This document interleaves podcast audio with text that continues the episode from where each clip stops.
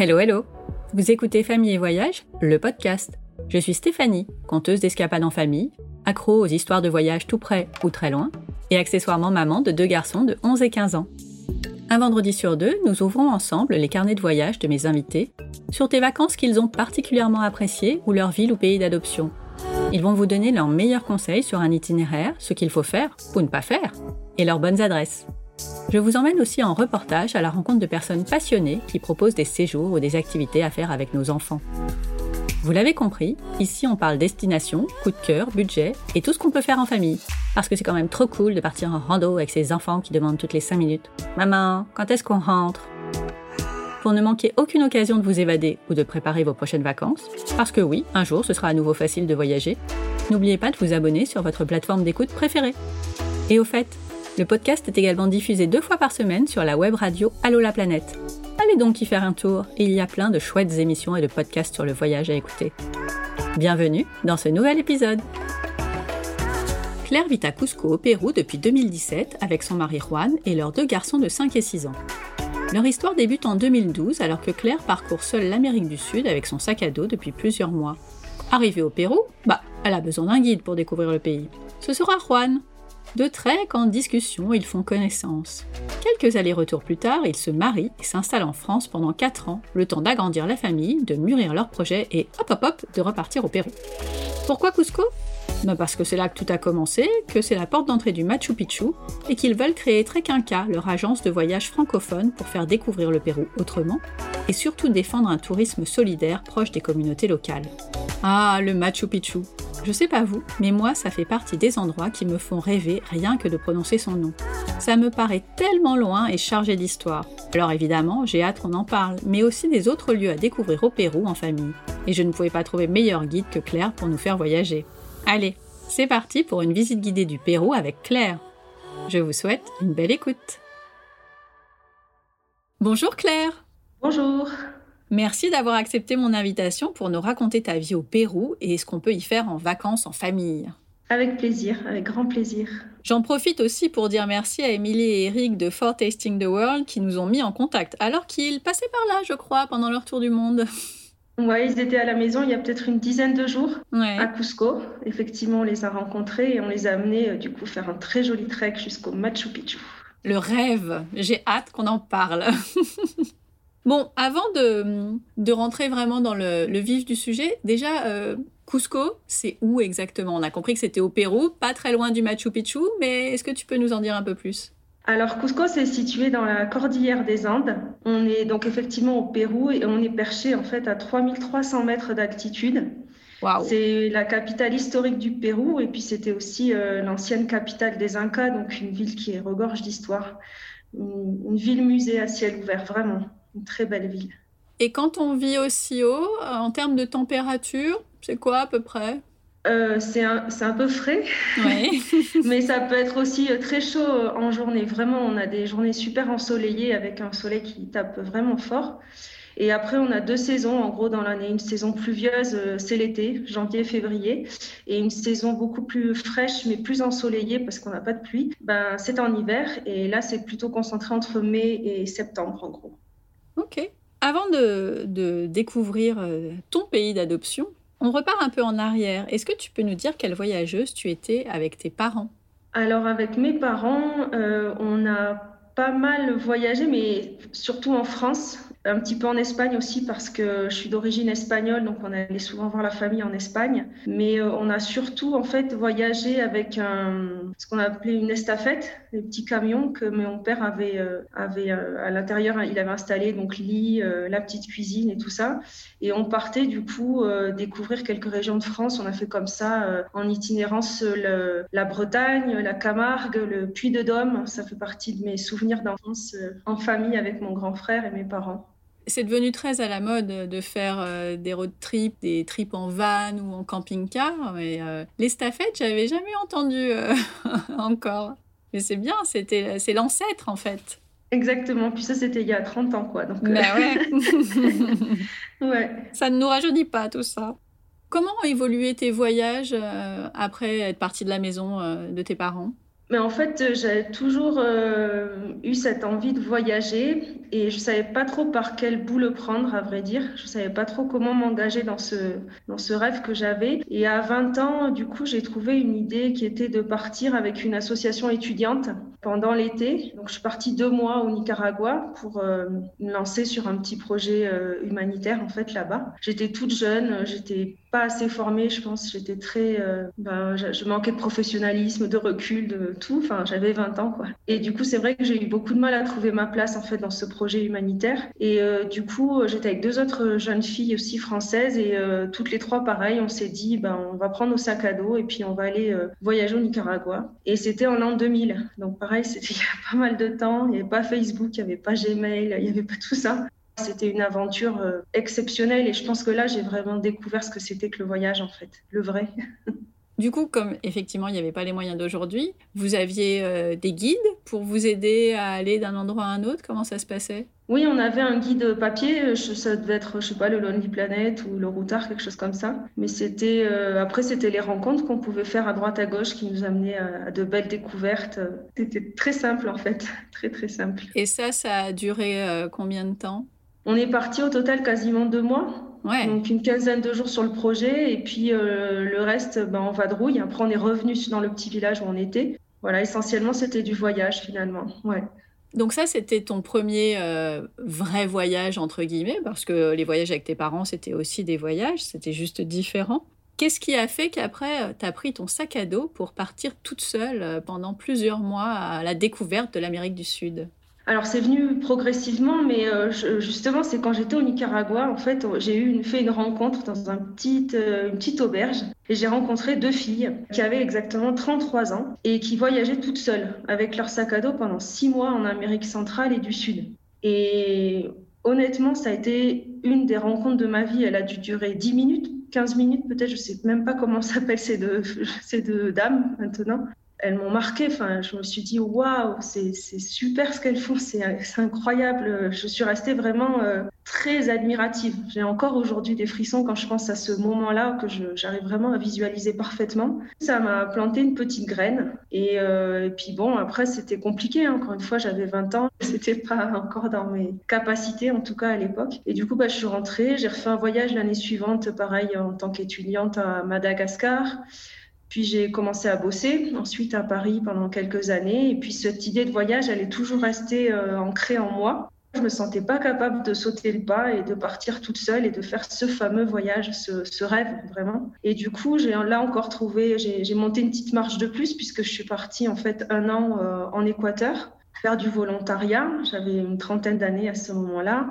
Donc pareil, une très belle expérience humaine, professionnelle aussi, c'était hyper intéressant. Et puis après cette année en Équateur, je suis rentrée en France de nouveau puisque c'était un congé sabbatique, j'ai repris mon boulot. Et puis là, au boulot, ben, ils se, je pense qu'ils ont bien compris que soit il fallait qu'ils m'envoient très très très loin pour bosser, soit ils me laissaient euh, en banlieue parisienne et je partais parce qu'effectivement, euh, après avoir goûté à ces voyages, je m'imaginais pas un futur en banlieue parisienne à ce moment-là. Donc, ils m'ont proposé de partir en fait deux ans à Wallis et Futuna pour monter un projet euh, associatif là-bas. Donc ça, pareil, encore une marche de plus, un petit, un petit étage de plus qui m'a amené en fait au bout de ces deux ans à Wallis et Futuna à me sentir cette fois bah, capable bah, de prendre mon sac à dos et puis de, de réaliser ce rêve que j'avais euh, donc découvert à 20 ans. Et j'avais 33 ans. Comme ces deux jeunes filles en fait que j'avais rencontrées au Nicaragua c'est incroyable. Et j'avais 33 ans j'ai pris mon sac à dos. Là je me sentais alors j'avais un peu peur quand même hein. mais je me sentais euh, c'était le moment. Je savais que c'était maintenant qu'il fallait le faire tu étais prête. Ouais. Et du coup euh, l'idée c'était de partir combien de temps? Alors, l'idée, c'est partir six mois. Mm-hmm. J'avais un billet, donc, aller jusqu'à Rio. Et j'avais un billet retour qui partait de Medellin euh, six mois plus tard. Et les pays que tu, euh, tu devais visiter, c'était quoi? Alors j'ai atterri à Rio tout simplement parce que j'avais une copine qui habitait là-bas, mais le but c'était pas forcément de visiter le Brésil parce que j'avais très envie de pays hispanophones. Comme moi je parlais aussi espagnol, ça me, ça, me parlait plus que d'aller vers là-bas. Je suis quand même allée à Rio que j'ai adoré, mais au bout d'une dizaine de jours au Brésil, je suis quand même descendue assez rapidement du coup euh, sur l'Argentine. Mm-hmm. Donc, euh, suis arrivée par les chutes d'Iguassou, l'Argentine, euh, Buenos Aires. J'ai fait un petit saut aussi en Uruguay, un tout petit pays très agréable, très joli. Ça, c'était pour les fêtes de Noël en plus, donc quand même un très beau souvenir. Puis retour en Argentine, la Patagonie, jusqu'en Terre de Feu, Ushuaia. Et puis je suis remontée après sur les fjords chiliens sur la, le début de la cordillère des Andes. Et puis ensuite, encore une fois, Argentine, Bolivie, Pérou, bien sûr, Équateur, où j'avais vécu. Donc là, c'était plus pour retrouver les copains et la famille euh, qui m'avaient accueilli pendant un an. Et puis euh, Colombie, que je connaissais aussi déjà quand j'étais en Équateur. Donc pareil, retrouver des copains et puis mon vol qui repartait de Medellin. Voilà, une belle boucle. Ouais, carrément. Et donc, tu passes par le Pérou, une première fois. Et je passe par le Pérou, voilà. Alors, qu'est-ce qui s'est passé au Pérou? T'es resté combien de temps déjà pour la première? J'ai dû rester au Pérou à peu près un mois. Ah, je faisais à peu près un mois par pays, grosso modo. Et au Pérou, ben, je suis arrivée par le lac Titicaca. Donc, première ville, c'était Cusco. Cusco, où bien sûr, bah, je voulais aller voir le Machu Picchu quand même, ça faisait partie de la évidemment incontournable. Et j'ai choisi du coup de faire un trek pour aller jusqu'au Machu Picchu. Et voilà, et puis le, guide que j'avais euh, donc pendant ce trek et qui m'a fait découvrir le Machu Picchu, ben, c'est devenu euh, de fil en aiguille mon mari. Incroyable. Donc vous êtes rencontrés cette première fois euh, en 2012. Qu'est-ce qui fait qu'après, en 2021, presque 22 maintenant, tu es de retour avec Juan? Ben, plein de choses. Hein. Je vais essayer de, résumer, mais euh, ben, on, s'est rencontrés. Euh, moi, j'étais en voyage, donc euh, j'étais. Et puis, ça faisait longtemps que je voyageais, enfin, de par mes expériences précédentes d'expatriation aussi. Donc, après ce voyage, c'est vrai que moi, j'avais pour le coup besoin, je, je sais, j'ai du mal encore à l'expliquer, mais je, voulais rentrer vivre en France et plus que tout me rapprocher de mes parents en fait qui étaient euh, sur Toulouse. Donc pour moi c'était une évidence qu'après ce voyage je rentrais à la maison en gros quoi. J'imaginais absolument pas d'enchaîner sur une autre expatriation euh, à ce moment-là. Et puis, euh, bah, avec Ron, on est resté effectivement en contact. Euh, moi, j'y suis retournée plusieurs fois ensuite au Pérou. Pour lui, c'était beaucoup plus compliqué, bien évidemment, de venir en France. Même si on y est arrivé, il est quand même parvenu à obtenir un visa touristique qui lui a permis de venir quand même trois semaines, ce qui pour moi était essentiel pour qu'on puisse euh, envisager ou pas une, relation ensuite. Je voulais qu'il voit ma culture, qu'il voit mon pays, euh, etc. Et puis, euh, bah, un an et demi plus tard, c'était devenu évident qu'on voulait rester ensemble et que la seule solution, bah, c'était de se marier, en fait, tout simplement. Et du coup, on s'est marié en avril 2013, pardon, en août 2013, et il a pu venir du coup s'installer en France en décembre 2013. Il parlait pas du tout français à l'époque. Son diplôme de guide, il n'était pas reconnu en France, ce qui fait que ça a été compliqué, euh, très compliqué pour nous d'arriver à trouver une certaine stabilité euh, familiale, puisque moi j'avais un boulot, un CDI, un boulot qui me plaisait. Et lui, ben, malheureusement, il n'a jamais réussi à trouver euh, un emploi stable, un emploi aussi qui lui plaise, un emploi valorisant comme un emploi comme l'emploi qu'il avait au Pérou quoi. Bien sûr. Il a quand même tenu le choc parce qu'il a beaucoup bossé. Vraiment, je suis encore très très admirative de tout ce qu'il a pu euh, faire pendant toute cette période-là. Et puis en fait euh, derrière lui, il avait toujours cette idée de créer sa propre agence et donc il m'a soumis cette idée assez rapidement. Moi, je j'étais pas très réceptive au début parce que encore une fois, moi je n'imaginais pas repartir. Enfin, on venait d'avoir, on a eu deux petits garçons aussi sur ce laps de temps-là. Et j'imaginais pas un retour euh, au Pérou ou quoi que ce soit, encore moins euh, laisser euh, de nouveau une stabilité professionnelle que j'avais acquise. Donc, et puis, il a commencé quand même à, à, écrire ses treks, à écrire ses circuits, à en parler autour de nous. La réaction était super positive. Il disait mais c'est génial, c'est hyper intéressant. Mais d'ailleurs moi j'ai un copain qui va aller au Pérou bientôt, ben, il va vous appeler. Alors on avait des gens qui nous appelaient, qui nous demandaient des conseils pour aller au Pérou. Et puis moi je, me disais ils sont pas sérieux, c'est pas possible. et puis il a écrit ses textes, je les traduisais. Et puis finalement de fil en aiguille, ben, je m'y suis pris au jeu quoi, parce que c'est vrai que c'était passionnant, c'était hyper intéressant, ça a donné envie. Euh, ça a pris combien de temps entre le moment où euh, il a commencé à écrire ses tracks et que tu as trouvé qu'il y avait quand même euh, quelque chose qui se passait et le moment où vous êtes parti? Oh, Ça a bien mis trois ans. Hein. Ça a bien mis trois ans parce que Lui, il a commencé très vite en fait à, en parler, à, écrire. Et puis en fait, le, pareil, déclic, ça a été surtout que les six derniers mois, en fait, il a fait une formation pour être guide et accompagnateur touristique en France, un diplôme qu'il a eu. Et là, on était allé voir les profs ensemble, en leur disant l'idée, c'est que moi, je me forme aussi. J'allais de temps en temps en cours et puis je l'aidais aussi un petit peu à, rédiger ses, évaluations et tout ça. Donc c'était en toute euh, clarté avec les, profs. Quoi, hein. L'idée c'était vraiment qu'on se forme et qu'on bétonne notre, notre projet professionnel. Mm-hmm. De ces profs qui m'a dit en fait mais vous attendez quoi là? Et je lui dis ben, je sais pas, j'ai peur en fait. et elle me dit parce que vous avez tout. Enfin votre projet il est béton faut y aller. Vous pouvez attendre, hein, mais dans un an, ce sera pareil. Et en fait, quand euh, elle m'a dit ça, et eh ben moi, ça m'a, ça a été le déclic en fait pour me dire, on a une validation d'un professionnel du tourisme. Et moi, j'avais besoin de ça en fait pour me décider et pour déclencher un départ. Après cette petite phrase, on a dû partir euh, cinq ou six mois plus tard. Et est-ce que ça a été facile euh, de tout organiser pour, bah, pour partir en sens inverse? Pour Juan, sans doute que oui, mais pour, pour toi et les enfants? Ce qui était très très difficile, c'était vis-à-vis de l'entourage, parce que c'est vrai que ça faisait longtemps que j'étais partie. Et du coup, enfin, j'étais revenue. Et ils y ont cru, je pense qu'ils se sont dit, elle va s'installer. Euh, et puis en fait, bah non. et donc, je pense que ce qui a été très très dur, c'était, c'était de l'annoncer du coup euh, à ma famille, puis qu'ils l'acceptent, enfin en tout cas qu'ils l'entendent, et puis que. Et voilà, qu'on ait aussi leur aval à eux, ce qui a été mais ils voulaient pas nous voir partir, quoi, parce que c'était aussi, c'est moi, c'était Juan, mais c'était aussi deux petits garçons qui étaient tout petits. Bah ouais. Ils avaient quel âge quand vous êtes partis? Alors à l'époque, euh, le plus petit, il avait un an et demi, et le plus grand, trois ans. Donc vous êtes partis avec euh, ce, ce, grand projet d'agence euh, et tout ce travail qui avait été effectué en amont. Donc comment ça s'est passé à partir du moment où vous êtes arrivés? Bah, très bien. Beaucoup mieux que ce que j'imaginais. Non, c'est vrai. Euh, j'étais très agréablement surprise parce que nous, on partait avec un projet euh, qu'on a monté en France. Donc, on avait des propositions déjà assez claires, une cible identifiée, un site internet qui fonctionnait mais un entourage qui, même s'il trouvait que c'était génial, euh, disait vous prenez quand même des risques, quoi. Hein. Euh, si ça marche pas, et qu'est-ce qui va se passer? Et donc on partait avec tout ça en fait dans les bagages. Et en fait, arrivé ici, euh, bah, tout le monde nous a accueillis en disant bah c'est génial. Enfin, ici la création d'entreprise, c'est pas du tout la même. C'est pas le même enjeu qu'en France. Ici, elle est, elle est très valorisée. Il y a, les gens créent leur activité très facilement bah, si ça ne fonctionne pas, c'est pas grave. tu fermes et puis tu recommenceras plus tard. Tu trouveras autre chose. Enfin, les gens, ils ont plusieurs vies professionnelles, en fait. Oui, et j'imagine qu'avec un mari euh, péruvien, forcément, c'est plus simple.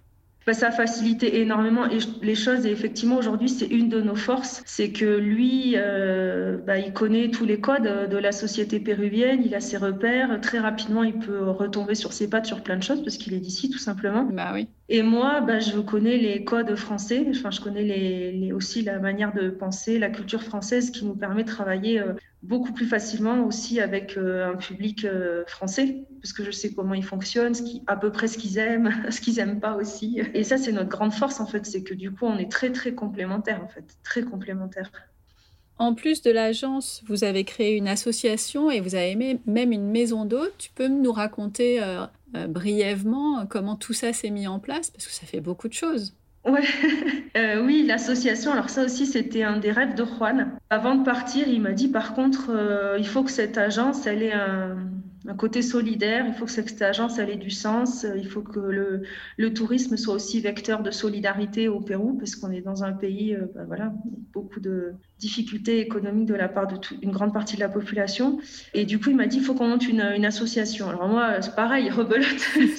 on part, on a deux enfants, je lâche tout, et là, tu veux qu'on crée une association. Oui, parce que si on ne le fait pas maintenant, on ne le fera jamais. Et en fait, il avait raison, parce que une fois que c'était parti, euh, ça aurait été très difficile de, relancer la création de autre chose une fois ici. On avait besoin de beaucoup d'énergie et, et, en novembre 2017 jusqu'à décembre 2017, en fait, on a lancé un crowdfunding sur une plateforme participative pour euh, nous permettre d'avoir en fait euh, un petit peu d'huile dans le moteur pour cette association parce qu'on partait avec rien quoi. Bah et avec le projet de créer une bibliothèque, une, ludothèque dans une petite école des Andes que Juan connaissait. Et en fait, c'était super parce que ça nous a permis en fait d'officialiser notre départ parce que du coup, les gens ont appris par ce crowdfunding qu'on partait, qu'on partait avec un projet qui était celui-là. On a été hyper soutenus, donc du coup, euh, enfin, on a explosé les plafonds. Euh, et du coup, ça, moi, ça m'a donné une belle énergie. Quoi. Je me suis dit, bah, les gens, ils croient en nous, ils, ont, nous font confiance. Donc euh, maintenant, il faut, faut être à la hauteur, quoi. faut assurer. Donc on est parti avec un très bel élan, avec cette, une somme d'argent du coup pour mettre en place effectivement notre projet associatif. Donc notre association, elle s'appelle la Solidarité Trekkinga et l'objet en fait, c'est de financer des projets éducatifs et culturels dans des petites écoles des Andes, des écoles rurales. Mhm. Et exemple de projet qu'on a amené donc depuis ces dernières années, donc on a effectivement créé une bibliothèque, une ludothèque. On a fait beaucoup d'échanges en fait avec des familles euh, qui sont venues nous voir en tour du monde ou pas, et à la rencontre du coup des enfants de cette école euh, où on a fait des ateliers euh, manuels. alors à chaque fois c'est qu'un prétexte pour créer la rencontre, mais du coup de très très belles rencontres interculturelles en fait entre des familles et puis des petits enfants dans les Andes qui ont donné lieu derrière du coup à des partenariats parce qu'il y a par exemple une famille qui est venue, elle était prof d'espagnol et du coup elle nous a permis d'obtenir 500 euros de la part de son collège pour euh, un projet qu'on avait mis en place avec cette école qui était de partir au Machu Picchu avec les enfants de cette petite école rurale qui n'ont absolument pas les moyens en fait d'aller au Machu Picchu. Alors qu'ils sont à côté? Ils sont à côté, mais en fait, financièrement, ça peut être compliqué, ça c'est évident. Mais au-delà de ça, c'est aussi que pour eux, le Machu Picchu, c'est pour les touristes en fait. Et du coup, on a pu récolter euh, des fonds, alors ce, collège, mais aussi euh, des dons. Et, puis après, surtout, toutes les personnes qui passent par notre agence, euh, il y a toujours un pourcentage qui est reversé à notre association. Et le projet Machu Picchu, c'était quand, quand même 2500 euros. C'était deux jours de voyage pour la classe et ça a fonctionné. C'était génial. Ça devait être incroyable en, émotion, en cris d'enfant, en tout ce qu'on peut imaginer. Euh, et le moment où vous êtes arrivé au Machu Picchu, j'ose même pas imaginer euh, la, dose d'émotion, parce que c'est vraiment le mot euh, qu'il a dû avoir. Ouais, c'était très très beau. Et puis moi, c'était la deuxième fois que j'allais au Machu Picchu. Et avec Juan, du coup, avec nos deux enfants, alors que c'était là-bas qu'on s'était un peu rencontrés aussi. Et puis mes parents sont venus aussi lors de ce voyage parce que eux, c'est nos piliers euh, associatifs qui se démènent beaucoup pour euh, du coup faire connaître notre asso, trouver des fonds. Donc euh, pour eux, ça leur tenait vraiment à cœur d'être présents lors de la réalisation de ce projet, quoi, qui, qui, avait beaucoup de sens pour nous. Quoi. Donc voilà, on fait plein de choses, plein, plein de choses. Et donc la maison d'hôte aussi. Et la maison d'hôte aussi. Alors ça, c'est venu progressivement, par contre. Euh, et je pense que c'est plus moi. En fait, quand on est arrivé, donc en 2018, on a pris une petite maison avec une chambre en plus parce qu'on s'est dit, euh, mes parents devaient venir, mon frère, euh, des copains pour les accueillir tout simplement. Puis pendant que la chambre était, était libre, on s'est dit bah, autant tenter du Airbnb, peut être sympa. Moi, j'avais jamais fait, mais et puis en fait, ça a bien fonctionné. Et puis surtout, ça nous a plu parce que je pense que c'est des choses qu'il faut faire quand on, quand on se sent à l'aise parce que accueillir chez soi des gens, c'est, c'est pas rien finalement. Il faut le faire parce qu'on a envie de le faire et qu'on prend plaisir à le faire. Et on s'est rendu compte que c'était le cas. Et puis on a eu l'occasion après de récupérer euh, un petit hôtel euh, beaucoup mieux placé au centre de Cusco, dans le vieux Cusco, dans le centre historique très joli. Et puis dernièrement, euh, on a trouvé une maison encore mieux, euh, une très jolie maison coloniale, où là, en plus, on a vraiment un espace à nous euh, un petit peu à côté, ce qui est important aussi pour notre vie de famille. Et en même temps, on a quand même cinq chambres, donc on accueille des voyageurs, et un très beau patio, et qui est super bien situé aussi. Donc là, on, on est super content. Et les enfants dans tout ça, ils voient du coup beaucoup de monde passer. Ils vont à l'école, euh, j'imagine. Comment ça se passe pour eux? Alors l'école depuis le Covid malheureusement il n'y a plus au Pérou. Depuis mars 2020 les écoles sont toujours fermées. Donc euh, on est encore ça n'a jamais repris? Ça n'a jamais repris. Et après ça ne reprendra que l'année prochaine. Alors euh, oh là là. Les, pauvres c'est un petit peu compliqué pour nous aussi puisque du coup c'est le, matin en visio avec l'école et c'est pas facile à, à organiser bah oui j'imagine. la vie professionnelle mais mais en tout cas, oui, il pourra passer du monde. Euh, alors moi, j'avais un petit peu peur au début parce que je me disais, est-ce que ça va pas être trop pour eux? Et puis en fait, ils sont super contents. Alors euh, on est très vigilants. Hein. On se dit euh, peut-être que quand ils auront 10, 12 ou 14 ans, ils en auront assez, je sais pas, on verra. Oh bah, les ados, il y aura toujours des trucs qui n'iront pas de toute façon. Oui, mais pour l'instant, ils sont super contents parce que la réalité, c'est qu'on accueille beaucoup de familles parce que bah, on est une famille, donc c'est vrai, ça attire les familles. Et du coup, euh, les garçons, à chaque fois, c'est euh, alors quand est-ce qu'elle arrive la prochaine famille euh, Comment ils s'appellent Ils ont quel âge Est-ce que c'est des garçons Est-ce que c'est des filles? Ils, ils, sont hyper heureux, quoi. Et moi, ce que je trouve chouette, c'est que du coup, ils utilisent aussi le français avec des enfants. Et, et, pas que avec moi. Par rapport euh, à la vie à Cusco, euh, au-delà des gens qui passent par chez vous, tu dirais qu'il y a quand même des avantages à vivre euh, aussi haut dans la cordillère des Andes par rapport à, la vie que tu as pu avoir bah, dans pas mal d'endroits finalement? Bah, Je trouve que Cusco, c'est un endroit mythique. Hein. Pour moi, ça résonne. C'est un endroit qui est, magique. D'habiter à Cusco, je trouve ça, c'est la classe. c'est waouh moi, j'ai encore les, yeux qui brillent quand je me dis j'habite à Cusco quand même. Enfin, c'est exceptionnel. Et la vie à Cusco, alors ben, moi j'aime bien. Vraiment, ça me convient très bien parce que c'est une ville à taille humaine. Ouais. Puis c'est vrai que l'essentiel de notre boulot se concentre euh, autour de notre quartier, donc ce qui fait que tout peut se faire à pied. et au pire, euh, tu prends un taxi et ça te coûte vraiment pas cher. Les déplacements sont très simples et ça c'est très agréable. Le marché il est juste à côté, euh, on n'a plus de voiture. Euh, toutes les, il y a plein de petites tiendas qu'on appelle ici des petites épiceries partout dans le quartier avec des prix comme au marché. Donc ça c'est top. Et puis après tu as une vie qui est très touristique. Donc, il y en a qui vont dire que c'est pas très agréable parce que oui, c'est hyper touristique et que dès que tu passes dans la place centrale, on va t'arrêter dix fois pour te vendre des choses. Ben, moi, j'aime bien. Quand ils m'arrêtent et qu'ils me disent, tu vas aller au Machu Picchu, euh, est-ce que vous voulez euh, aller découvrir la vallée sacrée? Et eh ben, je leur dis non. Mais, mais en même temps, ça veut dire qu'ils me prennent pour une touriste et c'est génial. Ben, je suis en voyage pour eux. Du coup, c'est super. Je dis, bah non, c'est gentil, mais non. ça va euh, aller, merci. une autre fois.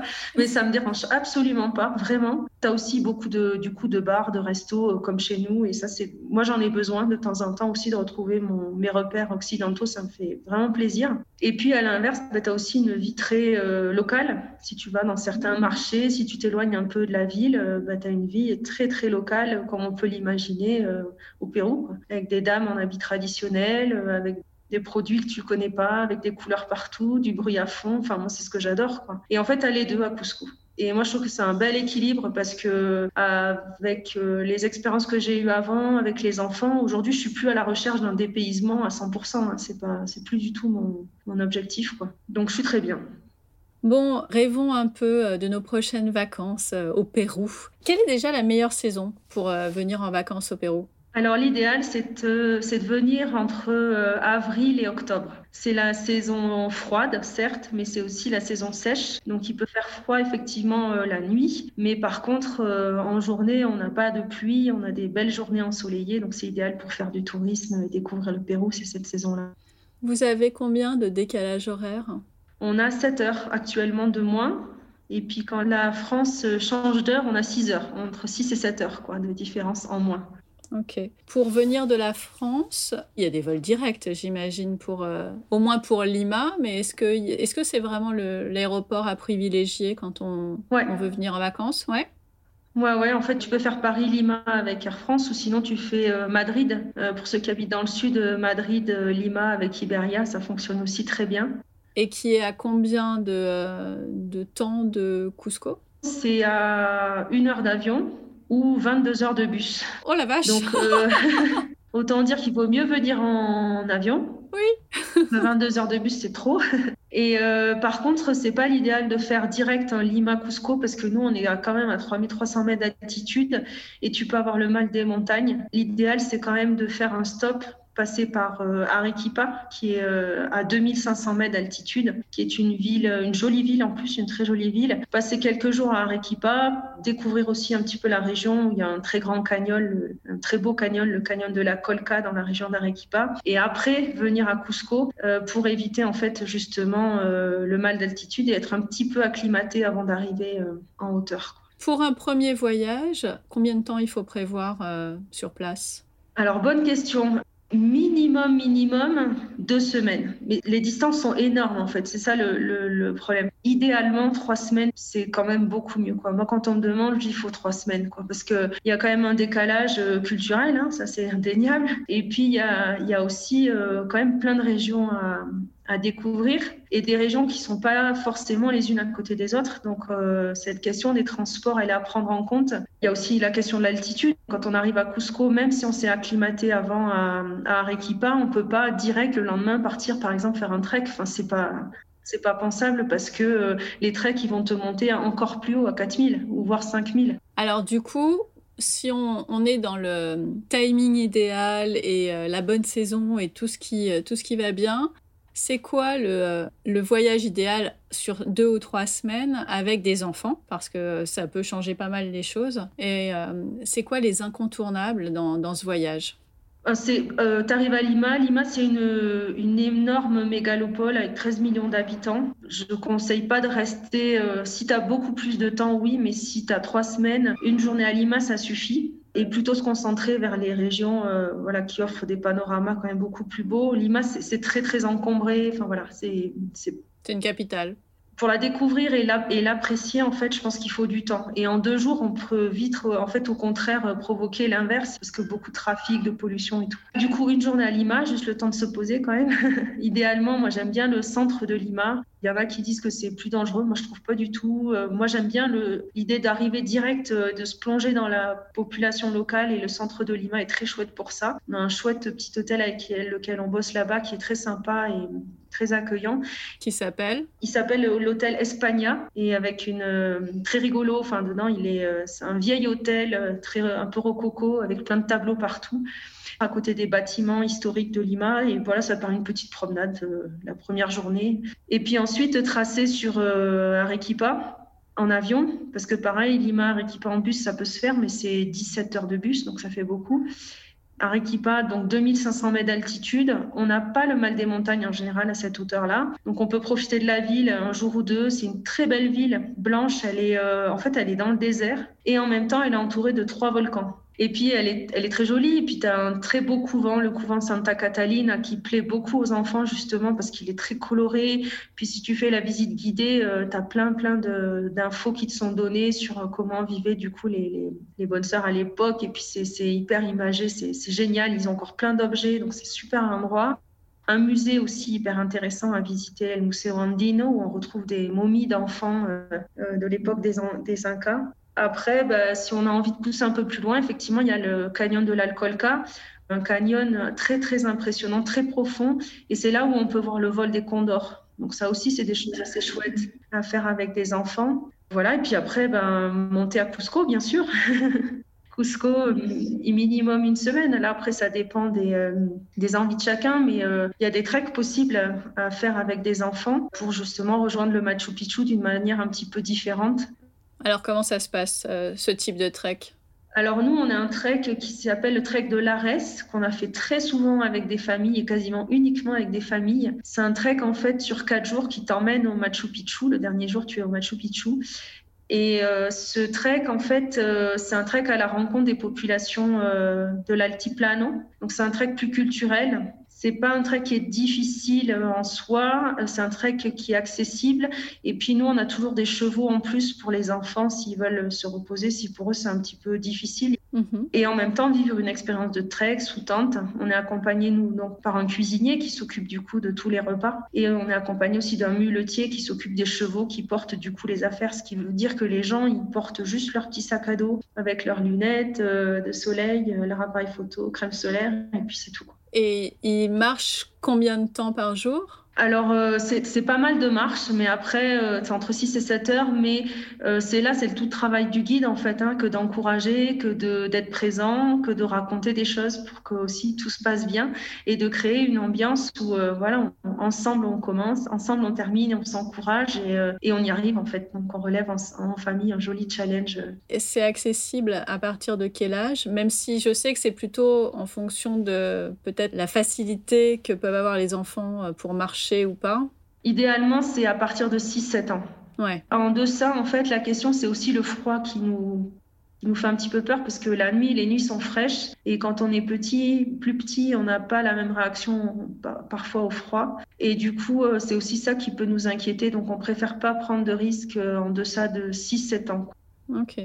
Et au bout du quatrième jour, euh, Ils arrivent au Machu, le Machu Picchu. Voilà, la découverte du Machu Picchu. Euh, ouais, c'est la petite cerise sur le gâteau. Ah bah, c'est la grosse cerise même sur le gâteau. c'est le gâteau sur la cerise. C'est ça, exactement. ouais. Et là, quand on arrive au Machu Picchu, on reste combien de temps euh, C'est quoi le programme? C'est euh, une matinée en fait. La visite du Machu Picchu, c'est 3h30 à 4h, grosso modo. Et après, euh, après avoir découvert du coup le Machu Picchu, l'après-midi, on prend un train pour rentrer du coup sur Cusco. C'est un très joli train aussi, parce qu'en fait, le Machu Picchu, il n'est pas accessible en voiture. Donc la seule manière d'aller au Machu Picchu, c'est soit d'emprunter ce train, soit de marcher le long de la voie ferrée en fait. Donc du coup, euh, prendre ce train, ça fait aussi partie de la, du voyage parce que euh, voilà, il va sillonner en fait euh, la région à des endroits où il n'y a pas de route, il n'y a rien, donc il passe entre les montagnes et puis après le Machu Picchu c'est l'Amazonie. Donc du coup, paf, ensuite changement de décor quand on est quand on est au Machu Picchu avec une végétation extraordinaire, quoi, très luxuriante. Sur le, les quatre jours, c'était justement une végétation qui est plus montagneuse, plus sèche? Tout à fait. Ouais, parce que là, il monte jusqu'à 4005, 4007. Et effectivement, c'est des lagunes, c'est des sommets enneigés, c'est euh, c'est une végétation qui est beaucoup plus sèche, effectivement. Plus tu montes et plus il y a des, c'est plutôt des arbustes. Et puis ensuite, tu plonges petit à petit euh, dans une autre végétation le dernier jour, ouais. Ok. Et les chevaux, ils redescendent en train aussi? Non, parce que les chevaux, on les quitte avant. En fait, la dernière nuit, on la passe à Aguascalientes. C'est un petit village euh, assez artificiel au pied du Machu Picchu et que l'on rejoint en fait en train. Donc le trek, il, va jusqu'à Ollantaytambo, qui est un site inca, euh, un très beau site inca. C'est aussi un petit village où là, on prend le train pour rejoindre le Machu Picchu et on, du coup, on laisse toute l'équipe d'appui euh, derrière nous, quoi. Une fois qu'on a fait euh, le Machu Picchu, euh, on fait quoi? Le reste du temps. Et alors, juste petit aparté, je me permets, si les enfants sont plus grands, il y a un autre trek qui est très chouette qui s'appelle Linka Jungle. Pour des, des ados, là, ça cartonne. 12, 14, 16 ans. C'est un trek plus sportif où en fait, on fait du VTT de descente, euh, du rafting, de la tyrolienne. Il y a aussi une journée de rando et on termine aussi le quatrième jour au Machu Picchu. Et ça, c'est un trek aussi très, euh, qui plaît beaucoup. Là, par contre, on n'est pas sous tente, on est dans, on loge dans des lodges, mais euh, c'est très, très chouette aussi. Bah, c'est un parc d'attractions en fait. Ouais, en pleine euh, nature quoi. Mais du coup, quand on a euh, des enfants qui ont, euh, allez, je dis n'importe quoi, 8 et 12 ou 9 et 13, du coup, on choisit quoi? Bah, nous, on ira plus sur le Lares parce que la question du, le premier trek, donc, parce que l'Inca Jungle, les, tyroliennes sont très impressionnantes, le rafting aussi. Donc, on va peut-être privilégier quand même le, le petit, le petit dernier. Il faudra revenir. Voilà, ouais. Ok, donc soit le facile entre guillemets, soit le plus sportif avec les enfants. Donc une fois qu'on quitte le Machu Picchu, on va où? Ah bah alors déjà Cusco, faut visiter Cusco. Cusco, c'est une ville assez merveilleuse, euh, c'est un musée à ciel ouvert, c'est une, ville qui a traversé les siècles et qui permet en fait de découvrir aussi la civilisation inca, poser des dates, des repères. Euh, c'est une ville qui a accueilli en fait tous les incas, tous les chefs incas, donc euh, qui accueillait que la noblesse. Donc on a en fait une multitude d'anciens palais, alors qui ont été malheureusement détruits beaucoup par la colonisation espagnole, mais ça reste quand même une ville avec énormément de vestiges à découvrir. Donc ça, il faut quand même privilégier Cusco un jour ou deux. Il y a aussi une très belle ascension à faire, euh, c'est euh, d'aller à la Palcoyo, la montagne des sept couleurs, qui est à 5000 et qui en fait offre un panorama exceptionnel avec des montagnes très très colorées. D'où les sept couleurs D'où les sept couleurs, voilà. Et ça, c'est très, ça se fait sur la journée. Et c'est vraiment euh, des journées qui plaisent beaucoup aussi aux enfants parce que parce que c'est exceptionnel comme panorama. C'est grandiose. C'est.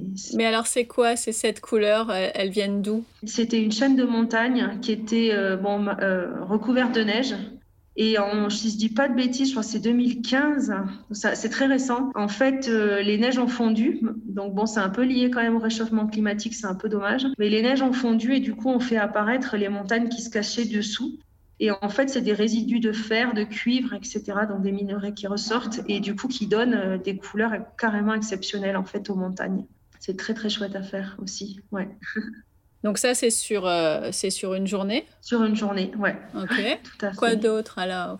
Ensuite, il y a aussi tous les euh, la vallée sacrée des Incas. Donc, c'est des sites archéologiques euh, qui sont assez proches de Cusco. En voiture, c'est 45 minutes, une heure et demie. Il y a une six sites archéologiques à découvrir aussi, donc c'est aussi plein d'histoires à découvrir. Quoi. Chaque site est, particulier. Et puis il y a aussi un petit endroit que les enfants aussi aiment beaucoup, c'est les salines de Maras. Donc en fait, c'est des salines, euh, des bassins de sel euh, qui étaient exploités par les, euh, par les Incas à l'époque et qui le sont toujours aujourd'hui. Le sel de Maras, qui est du coup hyper connu dans la région. Et du coup, c'est des bassins de sel sur tout un flanc de montagne.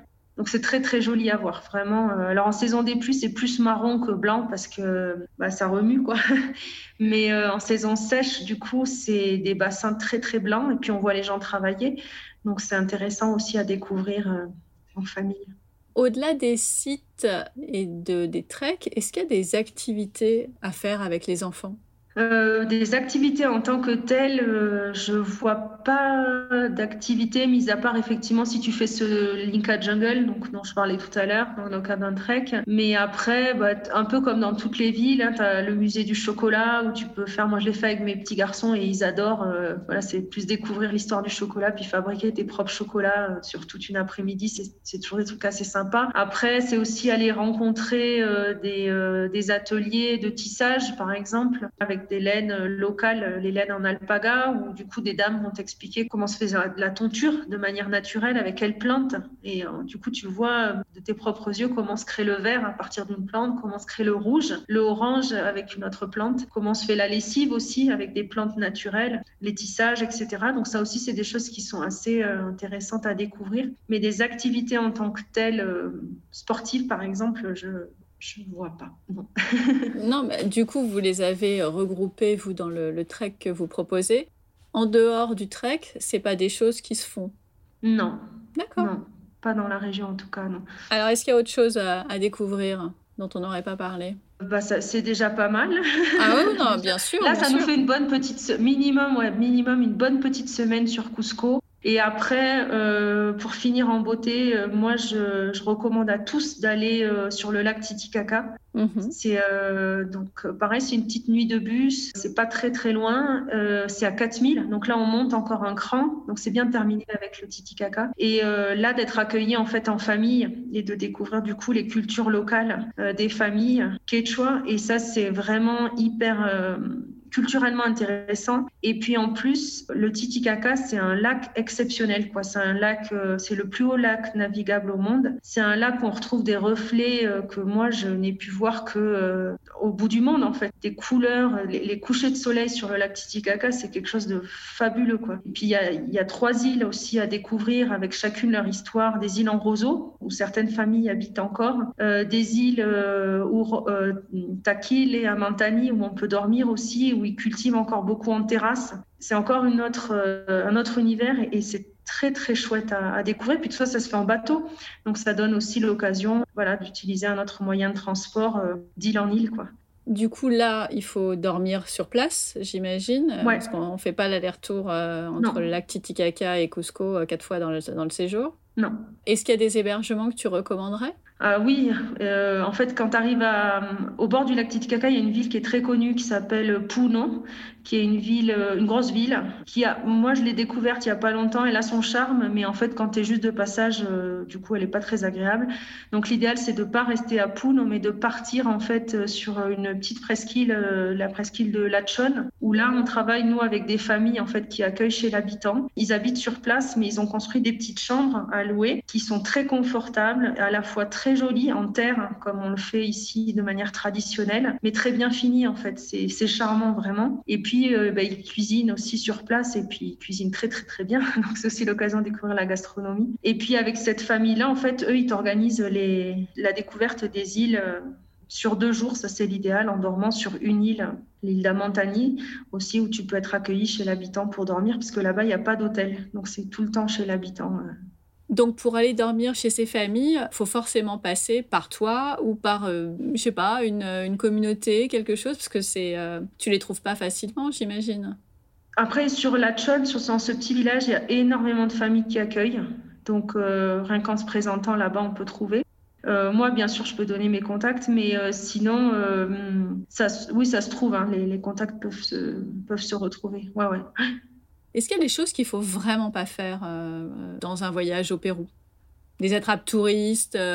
J'ai aucune idée là en tête. C'est juste parfois on, croit que c'est des choses absolument à visiter et quand on habite sur place, on sait très bien qu'il faut absolument pas y aller. Bah, par exemple, le Titicaca, il y a beaucoup de personnes qui s'arrêtent à Puno et qui vont découvrir les îles depuis Puno. Et en fait, euh, du coup, ils vont se retrouver souvent dans des bateaux. bon, alors maintenant, les, les, jauges sont plus basses, mais à l'époque, c'était des bateaux à 20 ou 30 personnes. Et euh, moi, je sais que par expérience, le public français, euh, il a horreur de ça. Et du coup, il se trouve attrapé dans un, l'impression d'être dans un traquenard touristique. Bon, l'envers du décor, c'est ben, derrière, c'est des gens qui gagnent leur argent de cette manière-là et qu'il y a des touristes qui apprécient. Enfin, je vois, je vois le tourisme péruvien qui est actuellement, qui s'est développé du coup avec la crise eux, ils adorent quoi. Ils adorent passer du temps dans des buffets, euh, ils adorent passer du temps dans les magasins, euh, des bijouteries. Euh, ça les dérange pas du tout de se retrouver dans ce que nous on appelle des attrapes touristes et d'expérience. Les Français avec lesquels nous on travaille. Surtout pas. Eux, ils veulent se sentir seuls au monde, dans une expérience unique, authentique. C'est juste que voilà, il faut faire attention où est-ce qu'on va en fait pour éviter de se retrouver là-dedans. Quoi. Tu en as parlé euh, rapidement tout à l'heure. Qu'est-ce qu'il faut absolument manger quand on vient euh, en vacances? Alors, il y a plein de choses. Hein. Le Pérou, c'est euh, une tradition culinaire assez exceptionnelle. Si tu es sur la côte, le ceviche, bien sûr, donc les soupes de poisson, les salades de poisson. Ensuite, bah, quand tu vas monter dans les Andes, il faut savoir que le plat national des Andes et du Pérou, c'est le cochon d'Inde qu'on appelle ici le cuy. Donc ici, on mange le cochon d'Inde et ça, c'est aussi euh, ancestral, hein, ça vient de, des Incas. C'est un plat de fête ici. Et ici, on va manger le cochon d'Inde donc au four. Donc ça, si on veut découvrir la cuisine locale, il faut manger du cochon d'Inde. Sur un requipa, il le mange euh, grillé, c'est différent. Le, cochon d'Inde, la, petite, la petite chose euh, oui, mignonne. Ça, ouais. Ah oui, d'accord. Donc ça, c'est le plat vraiment typique des Andes. On mange aussi de l'alpaga. Alors moins sur Cusco, beaucoup plus sur Arequipa. C'est une viande qui est très tendre, très, euh, très douce, qu'en général les, touristes, les voyageurs aiment beaucoup. Euh, le couille, moins. Hein. J'ai rarement trouvé des gens qui ont adoré le couille. Il y en a, mais c'est plus rare. Il y a plein de fruits. Hein. Ici, on, est, on a la chance d'avoir l'Amazonie à même pas 100 km. Donc, du coup, euh, énormément de fruits, de fruits, de légumes qui peuvent être très dépaysants pour nous. Hein par exemple Outre tous les grands classiques, euh, ananas, etc., euh, on a euh, la chirimoya, qui est un fruit assez particulier. Moi, j'adore. C'est un fruit tout vert, tout fripé. Ça, ça donne pas trop envie. La, coque est assez dure. Et à l'intérieur, en fait, c'est une chair blanche avec des gros pépins. Et c'est très sucré, très juteux. Euh, il y en a plein. Franchement, les, marchés, ils regorgent de plein de... Moi, je, je crois que je m'en rends même plus compte, en fait, des fruits. c'est devenu quotidien. C'est quoi le plat préféré de tes enfants? Oh là là, euh, outre la pizza que tout le monde connaît, c'est euh, ce qu'on appelle ici euh, les salchipapas. J'en suis pas fière, hein, mais bon, ça fait partie du décor. C'est quoi? En gros, ici, si tu veux faire plaisir à des enfants, tu les amènes pas au McDo, parce que tout ce qui est sandwich et tout, ça, ça va jamais trop pris ici. Puis il y, a un McDo, mais toujours vide ici. Mais par contre, tu les amènes manger des salchipapas. Alors ça coûte 3 francs 6 sous. Hein. C'est des frites, tout simplement, qui à mon goût sont jamais assez cuites et avec des saucisses du style euh, knacky, là, tu vois, mais en moins bon, à mes yeux. frit, tout ça frit, et arrosé de mayonnaise et ketchup. Voilà, ça c'est le plat, euh, le plat que les enfants mais raffolent ici. D'accord. Et euh, est-ce qu'il y a des spécialités gourmandes plutôt sucrées? Alors, ils sont très peu sucrés ici au Pérou. On n'y a, pas de dessert. Par exemple, quand tu vas au, restaurant, il n'y a pas cette habitude de dessert. En famille non plus. Tu finis pas par une note sucrée euh, qui, moi, me manque encore. Oh, quelle tristesse Ouais, ouais, Il n'y a pas cette habitude de dessert. Donc, après, ils ont quelques pâtisseries, mais à mes yeux, vraiment, ça n'a rien à voir avec la richesse qu'on a euh, chez nous. Et euh, ouais, non, c'est pas là-dessus qu'on retrouvera les, je crois, les, les, Péruviens. Il y a quelques trucs très bons. Il y a un gâteau à tres leches, ça s'appelle, aux, trois laits. C'est bon, celui-là, il est, il est, très bon, mais c'est c'est quelque chose que tu vas manger peut-être à 4 heures ou quelque chose comme ça. Genre, on ne mange pas de dessert ici. Ok. Si on revient euh, deux secondes euh, à l'itinéraire, si on a vraiment plus de temps, où est-ce qu'on va pour continuer le voyage? Alors, ce que tu peux faire, c'est notamment aller en Amazonie ensuite, eh parce que l'Amazonie est quand même pas loin. Elle est à une, pareil, c'est une grosse nuit de bus. On a, il y a deux très grosses réserves qui sont accessibles depuis Cusco. Il y a d'un côté Tambopata, la réserve de Tambopata, et de l'autre la réserve d'El Manu, où là, effectivement, ça peut être très intéressant aussi, du coup, avec des enfants, euh, parce que bah, tu vas découvrir plein de, d'espèces euh, d'animaux incroyables dont tout le monde rêve de voir en nature, et, euh, et c'est très chouette. Voilà, mais là, il faut un peu plus de temps, au minimum quatre jours. Tu peux pas faire plus court. Oui, et puis du coup, ça te fait voir des choses vraiment différentes de tout ce que tu as vu au Pérou. C'est encore une autre culture, là. Tu laisses les lamas et les alpagas derrière et tu découvres les singes, les perroquets. Donc, c'est vraiment très différent, ouais. Ok. Côté budget, si on ne parle pas du billet d'avion, des vacances au Pérou, ça coûte cher? Ça coûte cher en fait si euh, tu veux bien faire euh, tes vacances. C'est comme partout. Hein. Moi, j'ai découvert ça en bossant dans le vraiment dans le tourisme. J'ai pourtant beaucoup voyagé avant, mais quand tu passes dans l'envers du décor, tu te rends compte des prix et que pour avoir de la qualité, bah, c'est partout pareil. Euh, faut mettre un petit peu de prix quoi. Il n'y a pas de a pas de mystère euh, si tu veux quelque chose euh, vraiment euh, clé en main qui soit fait te pas être plongé voilà dans un bus avec 30 touristes ou dans un bateau à 30 touristes avec pour découvrir les îles du lac Titicaca, bah, il faut faut faut un petit faut mettre un petit peu plus d'argent quoi. Est-ce que tu peux nous donner une moyenne, une fourchette? Une fourchette, ça peut, grosso modo. Euh, après, encore une fois, nous, quand on construit les voyages, c'est vraiment du sur-mesure. Bien donc, euh, sûr. à chaque fois, on va demander, enfin, est-ce que vous préférez loger chez l'habitant, plutôt un hôtel étoilé? Voilà, en termes de restauration, tu as tous les prix. Si tu peux manger pour 5 soles, soit 1,50€, comme tu peux manger pour 50, 100, 100 soles, quoi. Il y a de tout. Et euh, donc, juste pour donner une idée, euh, grosso modo, tu peux 15 euh, jours, en gros, c'est, nous on parle beaucoup en dollars, donc ça fait dans, à peu près dans les 2000 dollars, quoi. Par personne. Ouais. Rien que tu vois le Machu Picchu, le train, euh, le train pour aller au Machu Picchu, l'aller-retour. Euh, alors actuellement ils font quelques promotions, mais euh, un train aller-retour pour aller au Machu Picchu, il est à 120 dollars, donc ça fait 100 ah déjà rien que pour le Machu Picchu. L'entrée elle est à 50 dollars. Enfin voilà, ça peut aller très vite en fait. Bah ça donne une idée. On est, on est d'accord, tous les voyages sont différents, mais bon, on sait qu'à partir de 2000 dollars par personne, on a un joli voyage au Pérou. Ouais, tout à fait.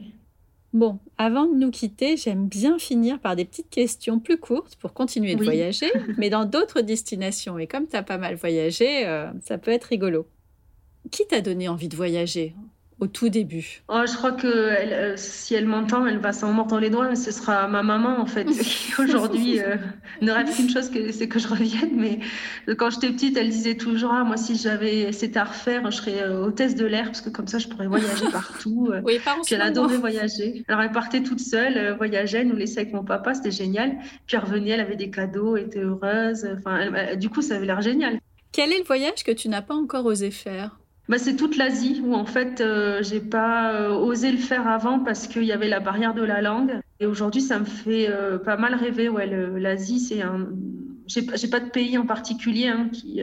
enfin voilà, Cambodge, Laos, Thaïlande, Indonésie, tous ces pays-là, ça ça pourrait m'attirer. Ouais, ouais. Quel est le voyage que tu as regretté avoir fait? Bah, aucun, hein, finalement, j'ai pas eu de voyage. Euh, enfin, tous, ils ont fait partie de ma vie, euh, ils ont apporté quelque chose. Il y a, des endroits où j'ai moins accroché, mais parce que peut-être qu'à ce moment-là, j'étais moins disponible. Euh, Madagascar, j'ai pas eu ce coup de foudre que j'avais eu l'année précédente pour le Nicaragua. Et, mais peut-être que si j'étais allée à un autre moment, j'aurais adoré. Enfin, voilà, on sait pas. parce que c'est quand même un très beau pays aussi, quand même. Avec qui tu ne partirais jamais en voyage? Avec un gros groupe, moi, je pourrais pas. non, pareil. Enfin, je, je, pense qu'on est beaucoup de Français à, pas être trop là-dedans. le truc le plus inattendu qui te soit arrivé lors d'un de tes voyages?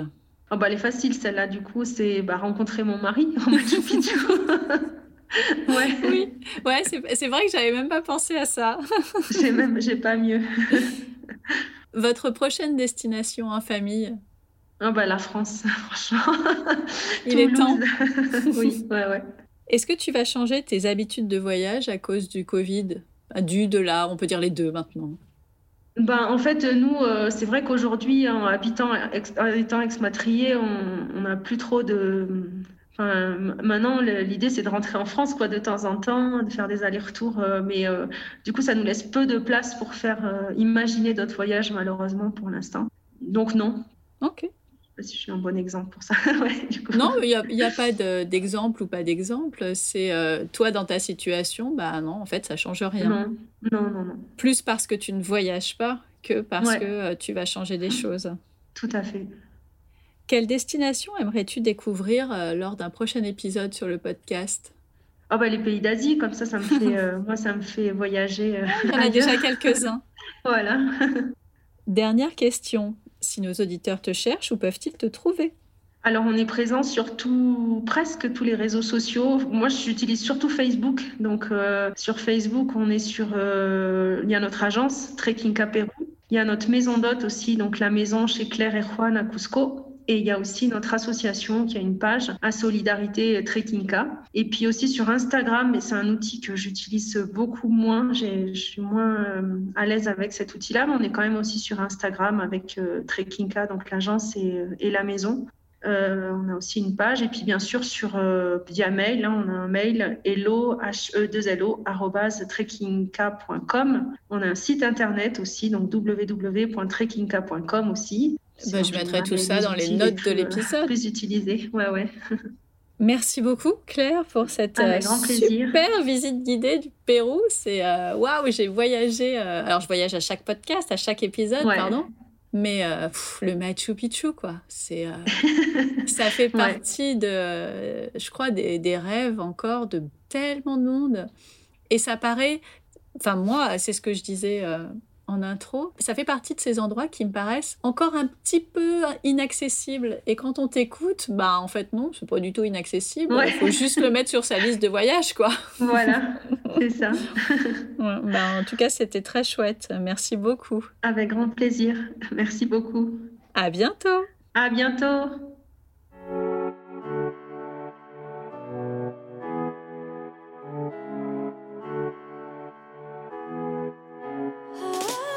Merci d'avoir écouté cet épisode jusqu'au bout.